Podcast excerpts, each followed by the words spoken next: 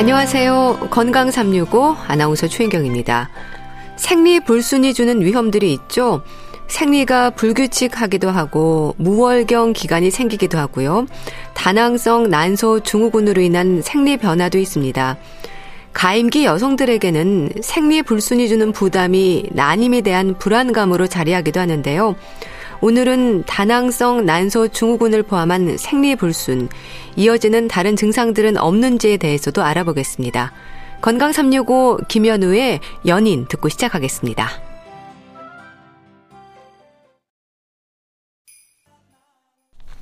케이비에스 라디오 건강 삼육오 함께하고 계십니다. 월경 주기가 불규칙한 여성들이 많습니다. 청소년들에게도 예외는 아닌데요. 월경 불순이 주는 의미 살펴봐야 하지 않을까 싶습니다. 원인으로 다낭성 난소 증후군도 지적이 되는데요. 무월경과 월경 불순 그리고 다낭성 난소 증후군 경희대 한의대 황덕상 교수와 함께합니다. 교수님 안녕하세요. 안녕하세요. 어, 생리 불순이라는 말을 하는데요. 생리가 규칙적이다, 불규칙하다 어떤 기준인가요? 네, 뭐 생리를 얘기를 할 때 물론 양도 있고 또 생리하는 기간도 있고 또 주기도 있고 이런 거를 볼 수 있는데요. 평균적으로 생리 주기는 이십팔 일을 기준 정상 범위라고 보는데 예. 물론 이십팔 일 딱 맞는 사람은 없고 플러스 마이너스 해서 보통 이십일 일에서 삼십오 일 정도 되면은 이제 규칙적인 거로 볼 수가 있고요. 그렇지만 이제 이십 일보다 더 자주 한다든지 또는 사십이 일 이상으로 더 오랫동안 이렇게 생리를 안 한다든지 이것도 문제가 되고 생리 또 양이 뭐 이 일 이하로 너무 적거나 또는 칠 일 이상으로 계속 끊이지 않고 했을 때 예? 어느 정도 이제 불규칙하다고 볼 수 있습니다. 예. 그렇지만 물론 이런 것이 뭐 한 번, 두 번 그랬다고 이제 병적인 거냐 뭐 이상이냐 이런 것들은 아닌 경우인데 바로 이런 생리 주기라고 하는 것이 단순히 여성 호르몬뿐만 아니라 여러 가지 우리 몸에 있는 잘 건강 체계나 이런 것들의 척도가 될 수 있기 때문에 예. 여러 가지 부분을 좀 살펴봐야 됩니다. 예. 근데 실제로 생리가 불규칙한 경우가 아주 많지 않나요? 그렇죠. 사실은 이제 어 우리가 살다 보면 우리가 에이치피오 축이라 그래서 여성의 생리를 조절하는 호르몬이 분비가 되는 그런 축이 있습니다. 예. 그런 거는 이제 우리 뇌에 있는 그 시상하부 뇌하수체뿐만 아니라 또는 자궁 난소에 있는 그런 기능들이 서로 밀접하게 연관이 되어 있는데요. 결국 이런 중추신경계에서 에이치피오 축은 우리가 먹 자고 스트레스 또는 뭐 운동 뭐 짜증 다이어트 뭐 이런 여러 가지 것들에 의해서 불규칙하게 좀 될 수가 있는 건데 이게 일시적으로 그러는 경우들은 뭐 생리불순이 조금 있다 그래도 병이 아니라고 그냥 또 병원에 안 가거나 진료를 안 하기 때문에 예. 이런 것은 또 이제 병으로 잡히지가 않습니다. 통계로 잡히지가 않기 때문에 그렇지만 이제 실제로는 우리가 한 여성들의 가임기 여성의 한 십 퍼센트 정도는 이런 생리불순이 있고 다낭성 난소 증후군이 위험성이 있다는 그런 연구 결과 도 있어서 예. 열 명 중에 한 명은 생리불순이 있을 수도 있고 또는 병적인 그런 이상이 있을 수도 있다고 보니까 굉장히 어떻게 보면 가임기 여성 내에서도 좀 자주 있는 부분이기 때문에 만약에 이것이 너무 길거나 계속 여러 달을 반복된다 삼 개월 이상 반복될 때에는 꼭 어, 검사를 하거나 진료를 받아서 원인을 찾아야 될 수가 있습니다. 예. 심지어 몇 개월 이상 무월경으로 고민하는 여성들도 있습니다.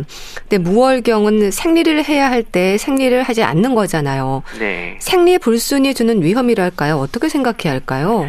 그렇죠. 기본적으로 이제 우리가 생리 불순이라고 얘기하고 생리가 없다고 하면 요즘 이제 가임기 여성들에 있어서는 어떻게 보면 임신 출산만 결, 걱정한다 그러면 결혼을 하지 않았기 때문에 오히려 큰 걱정이 아니고 이게 뭐 건강상의 문제가 아닐 거라고도 생각을 할 수 있는데요. 예. 그렇지만 단순히 이런 무월경이라고 하거나 또는 생리 불순이 오는 게 그런 생식기적인 어떤 임신과 출산되는 그런 기능뿐만 아니라 실제로 그런 원인이 되는 그런 질환에 있어서는 어, 대사증후군의 원인이 될 수가 있는 거거든요.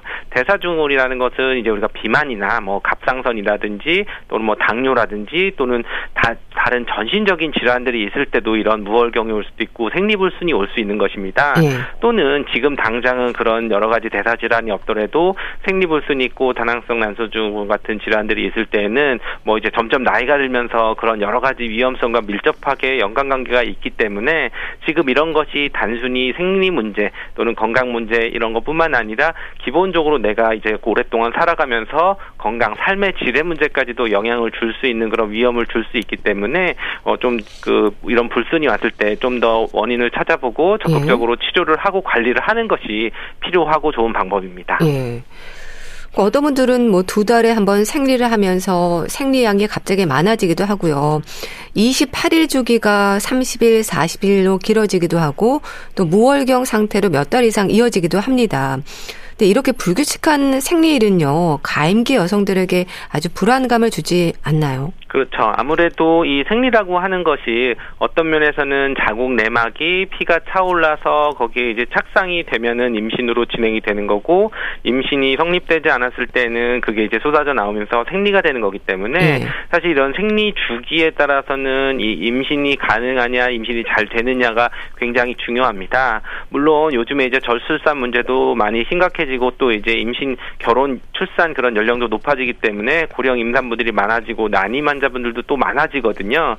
결국은 이랬을 때 우리가 어, 임신을 잘하기 위해서는 그 이 생리가 규칙적으로 돼 있고 어느 정도 일정한 양의 그런 자궁 내막 두께를 유지해야지 임신이 잘 되고 착상이 잘 될 수 있는 부분들이 있는 것이고요. 예. 그리고 또 그렇지만 이럴 때 오히려 어, 생리를 규칙적으로 한다 그래서 배란이 또 잘 되느냐, 이제 배란이 되는 문제, 이건 난소의 기능 문제로 조금 다르게 봐야 되기 때문에 오히려 이러한 부분들 생리가 불순할 때는 단순히 이제 생리뿐만 아니라 기능적인 자궁 출혈이 있다든지 또는 뭐 어 오히려 조기 폐경이 왔다든지 여성들의 건강적인 것뿐만 아니라 임신을 준비할 수 있는 것을 알 수 있어서 네. 그런 부분들을 계속 좀 어 잘 지켜봐야 합니다. 네. 이 생리불순은 아무래도 산부인과적인 질환과 또 대사 질환과도 관련이 있어서 잘 살펴야 할 텐데요. 여러 가지 위험이 있죠. 네, 아무래도 우리가 생리불순이 있을 때 가장 흔하게 오는 거는 이제 사춘기 초기에는 한 이 년 정도, 삼 년 정도는 생리불순이 어느 정도 있을 수 있는데 이럴 때는 이제 적극적인 질환을 보거나 그러는 것들보다는 좀 더 이제 규칙적으로 돌아오는 걸 살펴보면 되고요. 또 예. 폐경 전에도 폐경이 되는 게 보통 사십구 세, 오십 세 전후로 폐경이 되는데 또 당장 그 시간이 아니어도 사십 대 중후반부터 어느 정도 생리불순이 오면서 생리적으로 이제 폐경이 진행되는 과정일 때에는 이런 상과적인 그런 문제가 아닐 수도 있는데 그렇지만 이제 그런 오히려 젊은 나이에서 오히려 이런 생리불순이 오게 되면은 가장 요즘에 이제 흔한 질환 중에 하나가 이제 다낭성 난소 증후군이 이제 젊은 여성들에게 있어서도 많이 오게 되는데 예. 이럴 때는 생리가 없게 되는 경우들도 있고 또는 생리가 조금씩 이제 계속 흐르는 것처럼 자주 이제 오래 지속되는 경우들이 있는데 예. 이런 것은 이제 사람에 따라 양상은 다르지만 어, 진단을 해보면 다낭성 난소 증후군이 되는데 이럴 때는 이제 뭐 불임의 원인이 될 수 있고 또는 부정출혈이 될 수 있고 이런 네. 것들이 당뇨나 이상 지질증과 같은 대사질환의 그런 연관성으로 굉장히 매우 밀접한 관련이 있습니다. 네. 또 두통이나 어지럼증, 감기를 달고 살기도 하고 수족냉증과 수면장애, 근육통을 느끼기도 한다면서요. 그렇죠. 이런 생리 어, 불순과 같이 흔하게 오는 게 이제 뭐 생리통, 월경통 이런 것들이 있는데 이런 개념들에 있어서 월경 전 증후군, 월경 전 불쾌 증후군이라고 하는 개념도 있습니다. 이럴 때는 이제 월경기가 되면은 기분 행동이 좀 변화가 되고 스트레스도 받고 뭐 가슴도 이제 부풀어 오르거나 아프거나 우울하거나 의욕 저하나 뭐 집중력 저하, 식욕 저하처럼 이런 일상적인 그런 여러 가지 지장을 주거나 생리가 끝나면은 언제 그랬냐는 듯이 좀 없어지는 그런 네. 것들이 나타나는데 결국 이제 이런 것들이 지속 이 되면 이제 우리 몸에서 손발도 찬 것들 평소에 있고 또는 이것 때문에 잠을 못 잔다든지 또는 전신 근육통이 이제 생리 때나 또는 배란 때가 되면은 오히려 배란기 통증으로 나타나는 그런 것들을 볼 수 있는데 이런 통증들이 한의학에서는 이제 어혈이나 또는 뭐 혈, 피가 부족해서 오는 증상들 또는 담음이나 기체 이런 것들 여러 가지들이 나타나는데 이런 증상들이 나타날 때 두통, 수면장애, 수족, 냉증의 그런 증상들이 함께 나타나는 경우들이 많습니다. 네. 다낭성 난소 증후군 얘기하셨는데요. 이 다낭성 난소 증후군이라는 게 뭔가요? 어, 다낭성 난소 중에 이제 가장 흔하게 이제 여성, 그 젊은 여성들이 생리불순이나 무월경 또는 또 비만이나 이런 것들이 나타나는 증후군이라고도 하는데요. 이름 그대로 이제 다낭성, 낭이 여러 개, 난소에 난포수가 굉장히 뭐 여러 개가 보이는 그런 초음파 양상을 보이면서 또는 이제 배란 장애가 오고 고안드로겐증이라고 해서 안드로겐 이제 남성 호르몬들이 좀 높아져가지고 이제 남성화가 되는 이제 뭐 다모증이 생긴다든지 여러 가지 문제가 생기는 그런 질환들을 그 다낭성 난소증후군이라고 하는데요. 네. 이 다낭성 난소증후군이라는 개념이 사실은 이제 예전부터 있었던 게 아니다. 한 뭐 백여 년 전부터 뭐 살짝 되어 있다가 이게 증후군이라고 하는 것들이 이제 확립이 되것한 거는 이천삼 년도 로테르담 그런 어 기준에 따라서 확립이 된 겁니다. 네. 그래서 아직은 정확하게 뭐 원인이나 진단 과정이 정해져 있진 않지만 최근에 젊은 여성들에게 있어서 월경 이상이라든지 무월경이라든지 또는 불임이나 또는 여러 가지 대사증후군과 굉장히 밀접한 관련이 있고 네. 요즘에 중요성이 더 높아지고 있는 그런 대표적인 여성 내분비 이상의 이란 질환입니다. 네. 이 다낭성 난소증후군의 원인으로는 또 식습관의 문제라는 말을 하던데 어떨까요? 네, 맞습니다. 이게 다낭성 난소증후군을 치료를 할 때 가장 이제 중요하게 환자분들에게 티칭하는 것이 이러한 네. 식습관 문제인데요. 이 다낭성 난소증이 대사질환의 일종, 내분비 질환의 이상으로 온다고 말씀을 드렸는데 우리가 대표적인 대사질환 생각하면 당뇨병을 좀 떠올릴 수 있는데 네. 결국은 이게 증후군이기도 하면서 대사질환이기 때문에 당뇨병과 굉장히 유사한 점도 있고 밀접한 관련이 있는데 우리가 예를 들면 당뇨병이 있는 환자분에게 당뇨약, 혈당 강화제를 계속 먹는다고 해도 생활 습관이 나빠서 항상 뭐 과식을 하거나 운동도 안 하거나 또는 뭐 단 음식을 계속 먹거나 뭐 과음을 한다든지 하면은 아무리 이제 약을 먹어도 또 혈당 조절이 잘 안 되고 더 악화되는 그런 양상을 보일 수가 있고 음. 거꾸로 생활 개선을 하면서 약을 잘 먹으면서 분명히 약은 잘 먹어야 되지만 운동이나 식습관을 개선하면은 어느 정도 약을 줄이거나 또는 당뇨로 인한 어떤 다른 합병증을 굉장히 줄일 수 있는 그런 효과들을 볼 수 있는데요. 예. 마찬가지로 이 다낭성 난소증후군도 분명히 호르몬 이상이어서 여성 호르몬제를 먹어서 치료를 하고는 있지만 그것만으로 계속 좋아지는 것보다는 오히려 이런 생활습관, 그 특히 단순당 섭취, 단 거를 먹지 않는 것이 굉장히 중요한데요. 바로 이 다낭성 난소증후군이 우리 대사증후군과 관련돼서 인슐린 저항성을 높이는, 그러니까 당뇨의 위험성이 좀 높아지고 그럴 때 오히려 다낭성 난소증후군 환자일 때 당뇨약을 썼을 때 오히려 음. 증상들이나 이런 거를 좋아지는, 당뇨 환자가 아님에도 그런 거를 본다고 하면은 이 단순당을 섭취하는 그런 식습관 문제 개선하는 것이 굉장히 중요할 수 있습니다. 네. 호르몬의 문제에 대해서는 어떻게 설명이 될까요? 네, 다낭성 난소증후군의 원인은 굉장히 여러 가지인데 네. 그 중에서 이제 고안드로겐 혈증이라 그래서 남성 호르몬이 이제 과다가 되는 그런 호르몬적 변화 이상이 있다든지 또 이제 인슐린이라고 하거나 이런 문제들이 좀 대두가 돼서 인슐린 저항성이 올라간다고 얘기를 하는데요. 네. 결국은 이것을 이제 단순히 여성 호르몬과 남성 호르몬의 이런 어, 불균형뿐만 아니라 이런 것을 조절하고 있는 그 여러 가지 영향을 미치는 게 스트레스 호르몬일 수도 있고 또는 인슐린과 같은 당뇨 호르몬일 수도 있고 또는 잠자는 그런 습관의 호르몬을 조절할 수도 있고 스트레스를 해결하는 그런 호르몬일 수도 있기 때문에 네. 우리 전신적인 우리가 먹고 자고 살고 하는 그런 여러 가지 식생활과 관련된 호르몬을 균형 있게 규칙적으로 하고 적정한 양을 하는 것이 굉장히 중요한 문제가 다낭성 난소증후군과 관련된 호르몬 문제로 이해하는 것이 좋습니다. 네.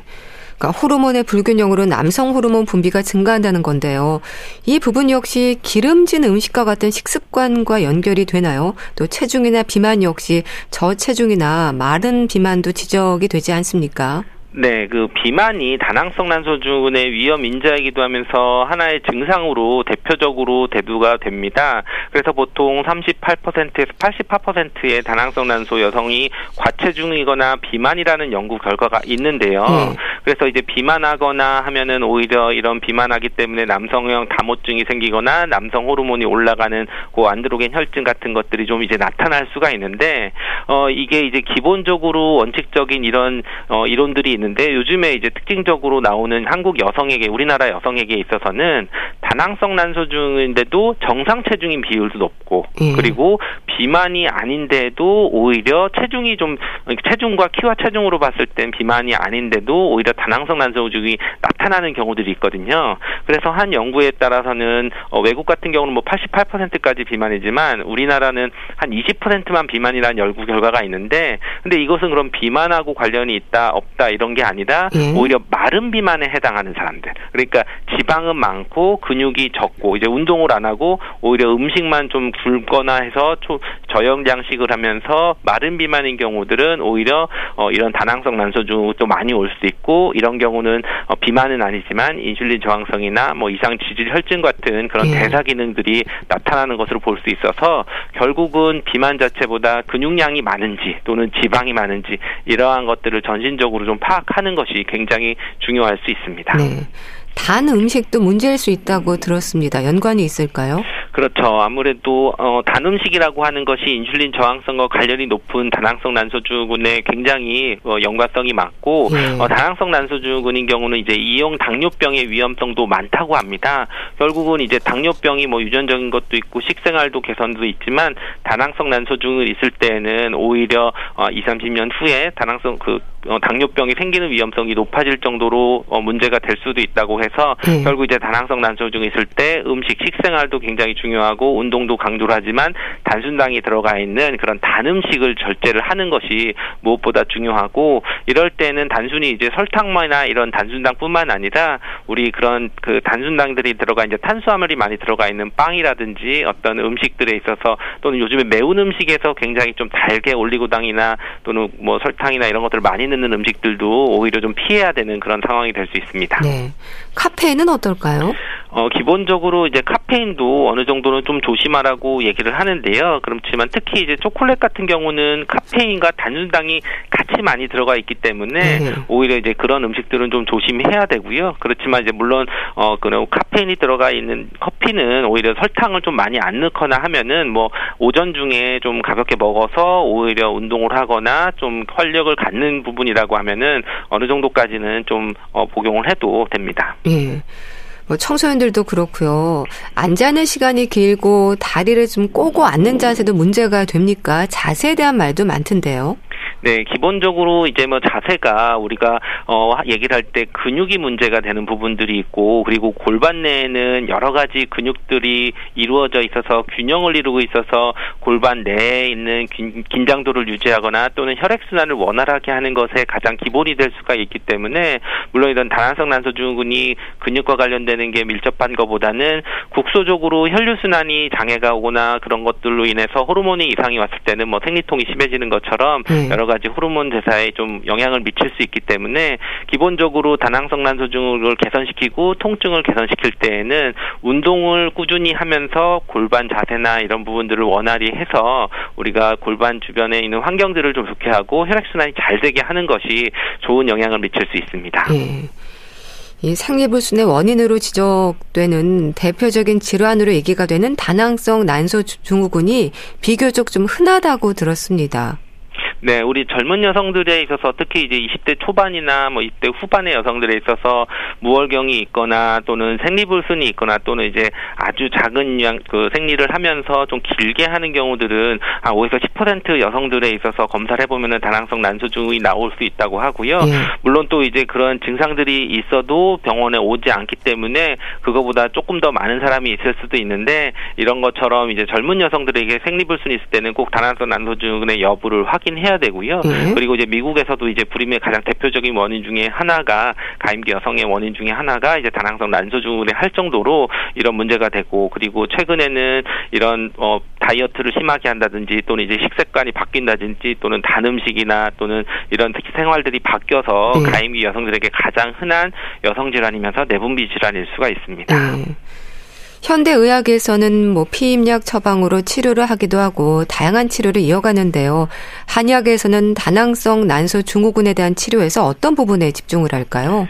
네, 한의학에서는 이제 호르몬에 집중을 하기보다는 전신적인 그런 기혈순환이나 담음이라고 하는 그런 노폐물이나 이런 부분들을 없애는, 그러니까 전신적인 기능들을 개선을 시키는 쪽으로 얘기를 합니다. 네. 그래서 선천적으로 기능이 부족한 이제 간과 신의 기능들이 부족하면은 그런 것을 채워야 되는 부분들이 있고요. 음. 또는 이제 음식이나 또는 다른 스트레스나 이런 불규칙한 생활로 해서 뭔가 노폐물이 자꾸 쌓이는 담습이 쌓인다고 하면은 오히려 그런 비만이나 염증이나 과체중이 올 수 있기 때문에 그런 담습을 제거를 해주는 그런 치료들을 병행을 하는데, 결국 이런 것들이 우리 몸에서 있는 기능들을 좋게를 해서 결국은 호르몬을 조절할 수 있는 그런 결과들을 가져오게 됩니다. 물론 이렇게 했을 때 육 개월 이상 치료를 했을 때도 반응이 없을 때에는 호르몬적인 양방적인 치료와 같이 병행을 하면서 호르몬적인 치료와 한의학의 어떤 비호르몬 치료를 병행을 하면서 치료를 해야 되는데, 예. 그 이유는 다낭성 난소증후군이 대사증후군의 특징처럼 단기간 치료를 하는 것보다는 뭐 장기간 육 개월 이상 또는 몇 년 동안 치료를 하면서 관리를 해야 되는 그런 대사질환으로 하나일 수 있기 때문에 예. 장기적인 그런 병행 치료도 필요할 수 있습니다. 네. 예. 순환 기능도 살펴야 하는 부분인 거네요. 네, 그렇죠. 지금 이제 과체중, 비만하다고 할 때 우리가 잘 붓는다, 나는 물만 먹어도 살이 찐다, 어떤 순환이 안 된다, 이런 것들, 또는 생리를 했을 때 뭐 덩어리가 많다든지, 뭐 통증이 심하다든지, 또는 편두통이나 두통이 심했을 때는 우리가 담습, 담습이 전체된다, 뭔가 노폐물이 잘 쌓이고 골반에 있는 순환의 혈액순환이 잘 이루어지지 않는 것으로 볼 수 있기 때문에 네. 그런 거에 맞춰서 치료를 하는 것이 굉장히 중요합니다. 네.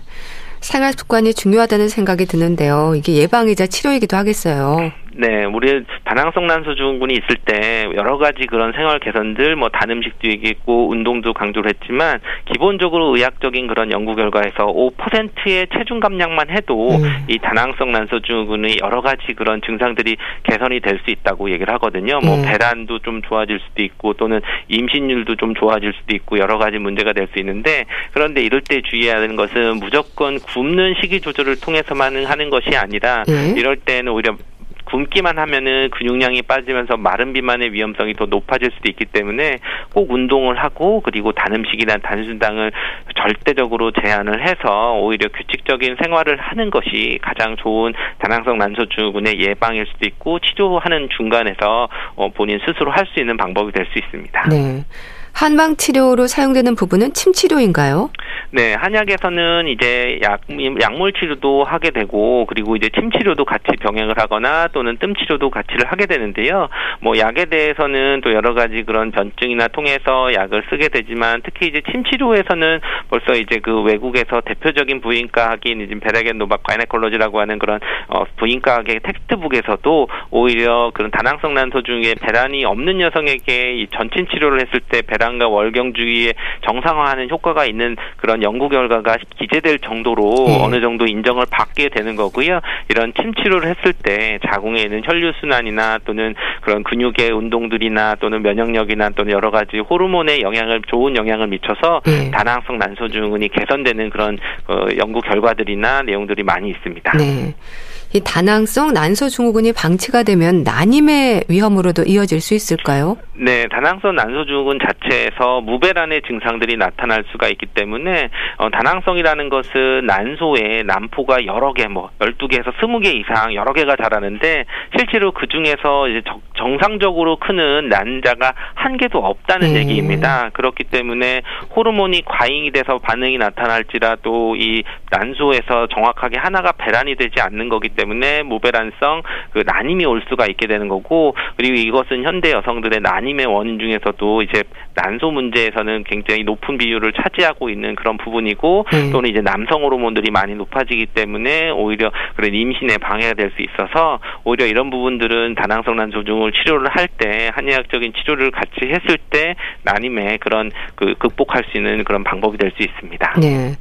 그럼 다낭성 난소증후군을 의심할 수 있는 증상이랄까요? 몸의 변화에 관심을 가져야 할 텐데 좀 알려주세요. 네, 기본적으로 이제 생리불순 증상이 나타나는데, 이런 것이 이제 가임기 여성 이십 대 초반에서 삼십 대 초반까지 생리불순이 계속 삼 개월 이상이 나타나고, 무배란이 되거나 또는 생리가 없거나 또는 생리량이 갑자기 적으면서 좀 계속 이어지는 경우들이 나타날 때에는 네. 오히려 좀 정확하게 한 진료를 받고 좀 조기 진료를 받을 때, 이때는 혈액 검사도 하고 또는 초음파 검사를 해야 되기 때문에 혼자서 이제 판단하기보다는 꼭 전문의의 진료를 받는 것이 좋습니다. 네, 알겠습니다.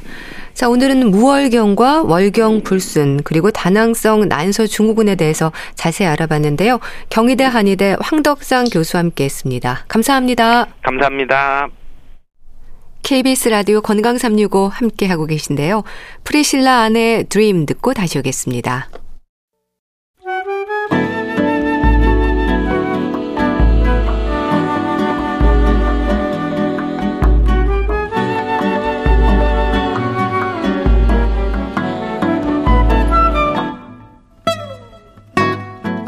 건강한 하루의 시작. 케이비에스 라디오 건강 삼육오. 최윤경 아나운서의 진행입니다.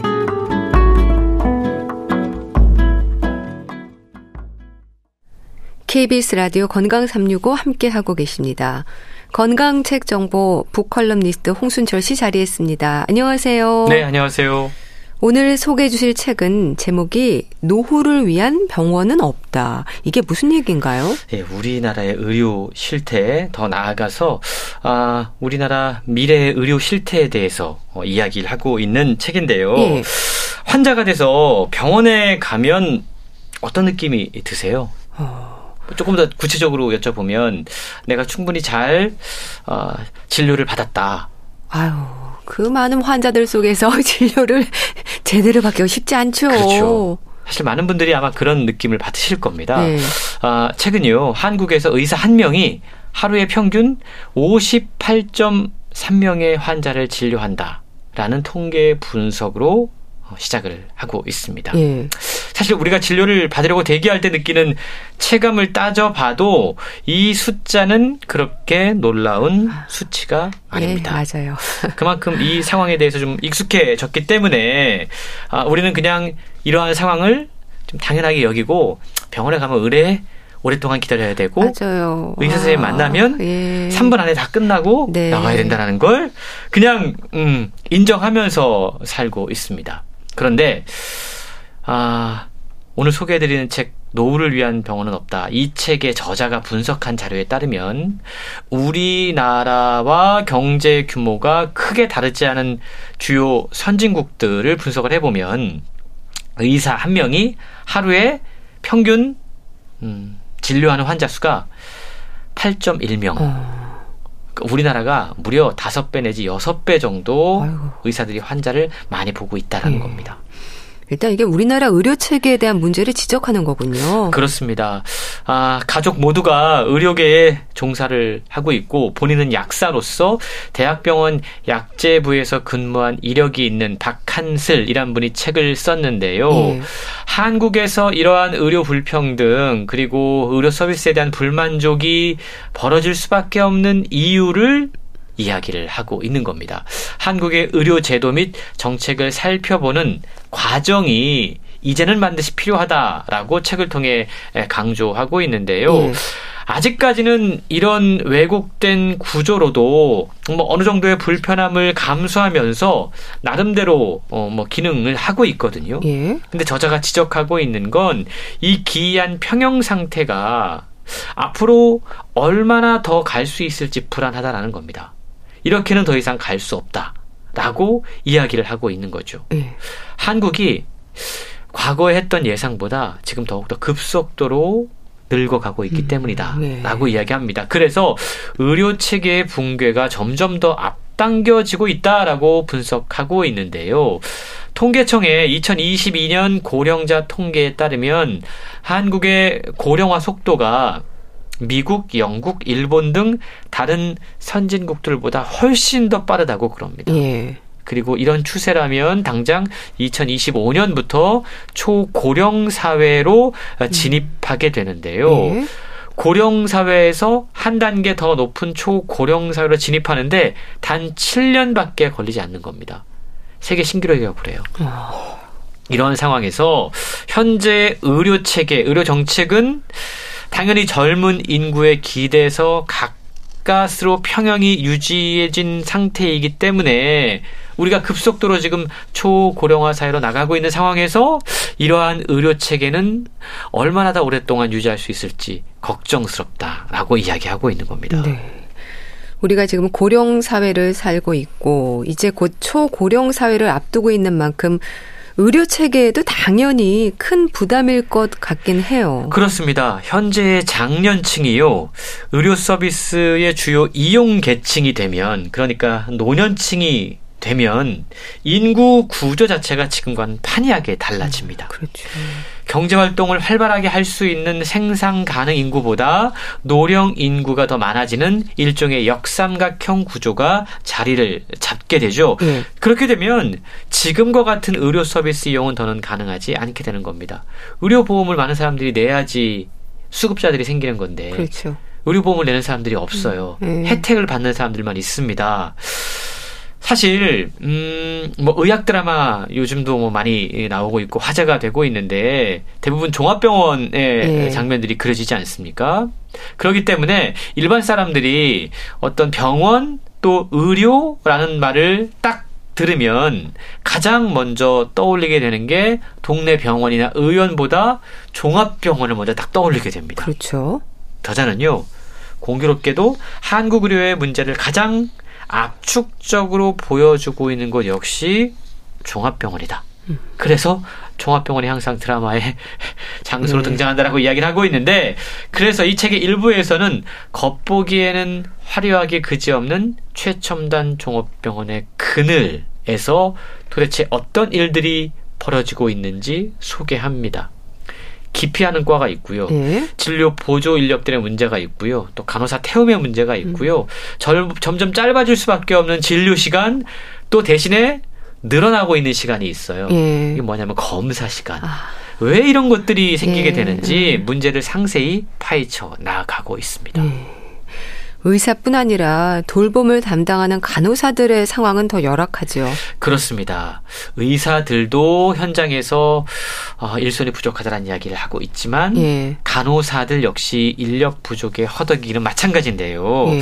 선진국보다 평균 두 배 내지 세 배가량 많은 환자들을 담당하고 있는 한국 간호사들에게는 음, 신입 간호사를 밀착 교육하는 미션까지 부여된다고 그래요.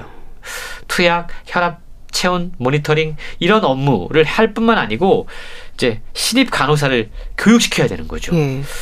태움이란 용어 한동안 화두가 됐었는데 이게 간호업계에서 처음 만들어진 짜증을 유발하는 일종의 업무 환경 그리고 그것이 낳은 결과를 우리가 태움이라고 이야기를 했는데요. 뿐만 아니고 코로나십구 초기에 대형 상급병원이 다섯 개나 있는 대구에 예. 저는 사실 처음에 이해가 안 됐거든요. 전국에서 막 의료진과 얼마나 많은 구호물품과 자원봉사자들이 내려갔습니까? 음. 근데 상급병원에 다섯 개나 있는데 음. 왜 이렇게 전국에 있는 의료진들이 많이 내려가야 됐을까? 음. 이게 어찌 보면 한국 의료계의 한계 상황을 적나라하게 보여주는 현상이라고 이야기할 수 있는 겁니다. 더 큰 감염병 사태가 오면 어찌 될지 모르는 위기 상황에 봉착해 있다라는 건데요. 그러면서 대형 병원들, 종합병원들, 값비싼 최첨단 장비로 가득 차 있습니다. 근데 사람들을 못 구해요. 예. 도대체 이 모순적인 현상은 그러니까요. 왜 나타나는 음. 걸까? 저자는 의료비 책정 구조에 있다라고 이야기를 하고 있습니다. 뭐냐면 진료는 보통 사람이 하죠. 의사가 합니다. 근데 예. 이건 정량화하기가 힘들어요. 그러다 보니까 보상이 상당히 인색합니다. 근데 대신에 예. 진단, 검사 장비 사용은 즉각적으로 수치를 확인할 수가 있습니다. 여기에는 명확한 금전적인 보상이 따라 돌아옵니다. 예. 우리가 병원 가서 종합병원 가서 검사 몇 개 받으면 확 올라가잖아요. 내야 되는 비용이. 맞아요. 그러다 보니까 병원이 인력 확보보다 그러니까 의사나 간호사 같은 인력 확보보다 자꾸만 신규 장비 구매에 적극적일 수밖에 없다라는 겁니다. 예. 실제로 한국종합병원의 의료 수입 가운데 가장 큰 비중을 차지하는 게 검사료 음. 삼십 퍼센트, 입원실료 십일 점 사 퍼센트라고 그럽니다. 예. 반면 의사 고유의 영역인 진찰료는 한국종합병원의 의료 수입 가운데 육 점 이 퍼센트에 불과해요. 이런 예. 구조에서는 대형 종합병원들이 자꾸만 검사 진단 비용을 늘리려고 하고 이런 장비만 구입할 수밖에 없는 모순 속에 빠지게 된다라고 책은 지적하고 있는 겁니다. 예. 그러니까 수술할 의사가 없어서 환자가 사망할 수도 있는 일이 벌어질 수도 있다는 게 이런 게 또 문제가 되는 걸 거예요. 아, 그렇습니다. 이것 역시도 어찌 보면 기피과에서 생기는 문제거든요. 네. 가장 큰 문제, 저자는 한국 의료 체계에서 가장 큰 문제가 지금 쏠림 현상이라고 이야기합니다. 네. 사실 이 뭐 쏠림 현상은 이게 개인 선택의 문제이기 때문에 아, 어떤 제도적으로 이걸 보완하기가 조금 난해한 부분이 있는데요. 그럼에도 불구하고 사실 환자의 입장에서 보면 환자가 개인이 더 나은 건강을 위해서 더 질 좋은 의료 서비스를 찾아서 이것저것 찾아다니는 거, 이거는 비난받을 일은 아닐 겁니다. 음. 근데 문제는 이 합리적 개인의 권리 추구가 결과적으로는 지금 의료체계를 망가뜨리고 있는 딜레마에 봉착한다라 라는 점인데요. 예. 몇 가지 쏠림 현상이 있죠. 먼저 이제 동네 병원이 아닌 종합병원으로의 쏠림 아, 현상이 있습니다. 맞습니다. 저도 그런 것 같아요. 네. 네. 근데 이게 어떤 문제를 낳냐면, 사실 종합병원, 큰 병원은 급한 응급 환자들을 먼저 돌봐야 됩니다. 근데 이런 분들을 자꾸만 음, 음, 이런 분들을 그러니까 진료하는데 지체할 수밖에 없는 현상이 생길 수밖에 없다라는 거죠. 음. 종합병원은 중증, 희귀질환처럼 동네 의원들이 감당하기 힘든 병을 치료하기 위해서 많은 장비와 인력을 갖춘 곳입니다. 근데 그곳으로 뭐 사실은 아주 간단한 질환을 가진 분들이 찾아갈 수밖에 없다. 이 현상이 문제라는 거죠. 예. 또 한 가지, 동네에서 진료하고 있는 의사분들은 뭐 실력이 떨어진다, 뭐 이런 오해를 갖고 있어서 아. 정작 한 시간 급한 환자들의 종합병원 진료가 계속 지금 밀리고 있는 현상들 문제라는 겁니다. 예. 종합병원의 쏠림 현상보다 더 심각한 문제가 있어요. 어떤 건가요? 최근 예. 서울 쏠림. 아. 수도권 쏠림이라고 이야기합니다. 그렇군요. 이천십구 년 기준으로 서울에 거주하는 주요 암 환자가 전국의 십오 퍼센트에 불과했다고 그럽니다. 그런데 암 수술의 오십 퍼센트가 서울 소재 병원에서 이루어졌습니다. 네. 이런 이제 고난도 수술을 다 서울에서 하고 있다라는 거예요. 이게 어떤 문제를 낳냐면, 사실 지방에 있는 암 환자들은 지방에 있는 대형 병원, 지방에 있는 대학병원에서 수술을 해야 되는데 다 서울로 올라오고 있다라는 거죠. 음. 이렇게 되면 지방 대학병원의 수익성이 악화가 되고, 음. 지방 대학 출신 전공의가 지방을 떠나게 되고, 음. 지방 의료 체계의 붕괴로 이어질 수밖에 없다라고 저 최근 지적하고 있는데요. 지방에 있는 병원들이 적정한 환자 수 그리고 숙련된 인력과 설비를 확보해 놓지 않으면 앞으로 고령화로 중증 환자가 쏟아지는 미래에는 지방에서 치료할 수 있는 환자들 살리기 힘들어지는 상황이 올 수 있다. 이 지적을 우리가 정말 새겨들어야 될 것 같습니다. 네. 어느 쪽도 만족도가 떨어질 만큼 의료계는 의료계대로, 환자들은 환자들대로 모두가 지금의 의료체계에 문제가 많다고 느끼는 부분들이 있는데요. 그럼 대안이나 해결책에 대한 생각도 책에서 얘기가 되고 있나요? 예, 사실 여러 가지 방법들이 좀 제안이 되고 있는데요. 예. 아, 일단 아, 의료 수가 얘기를 아, 또 하지 않을 수밖에 없는데요. 네. 뭐 이 이야기는 사실 기존의 의사들도 많이 하고 있는 이야기입니다. 근데 이제 현실화할 필요가 분명히 있는 것 같아요. 저도 이 책을 읽고 이제 처음 알게 된 내용인데요. 의사를 포함한 의료 인력의 임금, 서울이 더 높을까요? 지방이 더 높을까요? 글쎄요. 서울인가요? 사람들이 다 서울로 몰려오잖아요. 네. 그럼 우리 상식적으로 서울이 훨씬 더 임금이 높으니까 다들 서울로 올라오는 거 아니야? 라는 생각을 할 수 있는데, 네. 물론 전문의인지 아닌지, 또 어떤 전공을 선택했는지, 근무 형태는 어떤지에 따라서 다를 수 있지만 대략 전공한 과가 같고요. 네. 근무 형태가 유사하다고 하면 네. 서울에서의 임금보다 지방광역시에서의 의사들의 임금이 최고 두 배에서 이 점 오 배 더 높다고 그럽니다. 아, 그런가요? 아, 깜짝 놀랐어요. 예.